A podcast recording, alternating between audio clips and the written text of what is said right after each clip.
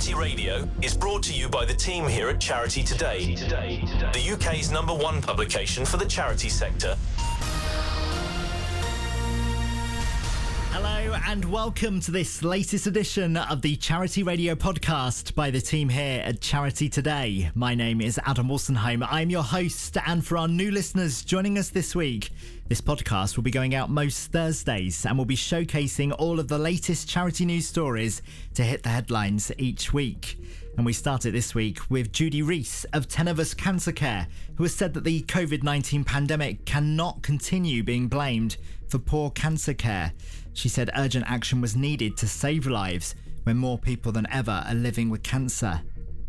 Also, this week, charities have told Charity Today of their disappointment at Amazon closing its charity donation scheme by the 20th of February. Charity Today spoke to several UK charities about the end of Amazon Smile, a scheme that allowed customers to donate to a charity of their choice when purchasing items on Amazon. The firm said that the scheme had not had the impact that it had wanted it to, but the charities we spoke to have said they are sad to see it go, with one saying small charities will suffer the most. In an email, the online retail giant said Amazon Smile had not grown to create the impact that they had originally hoped. Now, Red Nose Day is back, and a brand new, magically transforming red nose created by legendary designer Sir Jony Ive has been revealed this week with help from celebrity names like Amanda Holden, Frankie Bridge, Miranda Hart, and of course, Sir Lenny Henry helping to mark the official launch of Red Nose Day 2023. Over the past year, Comic Relief's famous round icon has been through the most dramatic makeover since its debut in 1988. Made almost entirely from plant based materials, the Red Nose starts as a tiny, flat crescent and springs into a beautiful honeycomb paper spear. It is now available to buy on Amazon, the new home of the Red Nose. Now, what is billed as the UK's first multi charity store has opened to shoppers. Charity Supermarket at Brent Cross Shopping Centre sells donated clothing supplied by 10 UK charities, including Barnardo's and Cancer Research. It comes as second-hand fashion is gaining in popularity amid the rising cost of living and a higher demand for sustainable shopping. The pop-up store, which is staffed by volunteers, will be open for a month at the North London Shopping Centre. Now, we've got news of a couple of new appointments, and the Motor Neurone Disease Association has welcomed new Chief Executive Officer Tanya Curry to lead the team working for those living with and affected by motor neurone disease. An experienced charity sector leader, Tanya has had a background in healthcare, having begun her career as a registered nurse, and she has since held a variety of clinical leadership positions and brings more than 12 years of chief executive experience to her new role. Also, a leading Aberdeen charity has appointed a new CEO to help develop and expand its services.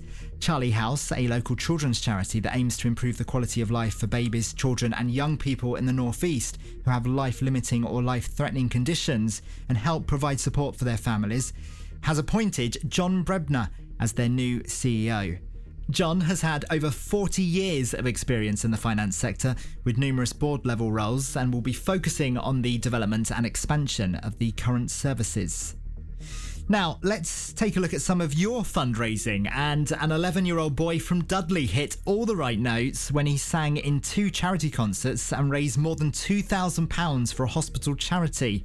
It brings the total raised by Albert Cox's family for Birmingham Children's Hospital charity to almost 10 £1,000. Albert was just three years old when he was admitted to Birmingham Children's Hospital. Also, Mladen Jevtic and his wife Irina are taking on their second mountain climb in just four months as they jet off to scale Mount Kilimanjaro.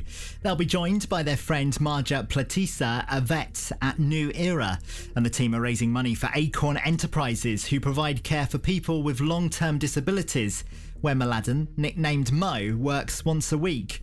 The summit is 5,895 metres high and will involve five days of trekking. Back in November, the pair climbed to Everest Base Camp in Nepal and managed to raise £1,700. Also, a woman from London is running the London Marathon to raise money for Blind Veterans UK, the national charity for vision impaired ex servicemen and women. Roxana Chu from East London will be taking on the 26.2 mile London Marathon on the 23rd of April. Roxana volunteers as a telephone friend for the charity Age UK and for over a year has been in regular contact with veteran Peter. Peter, who's in his 80s, served in the Royal Air Force and received support from Blind Veterans UK. Well done to each and every one of you. It's always inspiring to hear your fundraising exploits. Keep sending them in to us. You can email us at support at charitytoday.co.uk. And thank you very much for joining us here on Charity Radio for this edition. And we look forward to speaking to you all again soon. Bye for now. Charity Radio is brought to you by the team here at Charity Today, the UK's number one publication for the charity sector.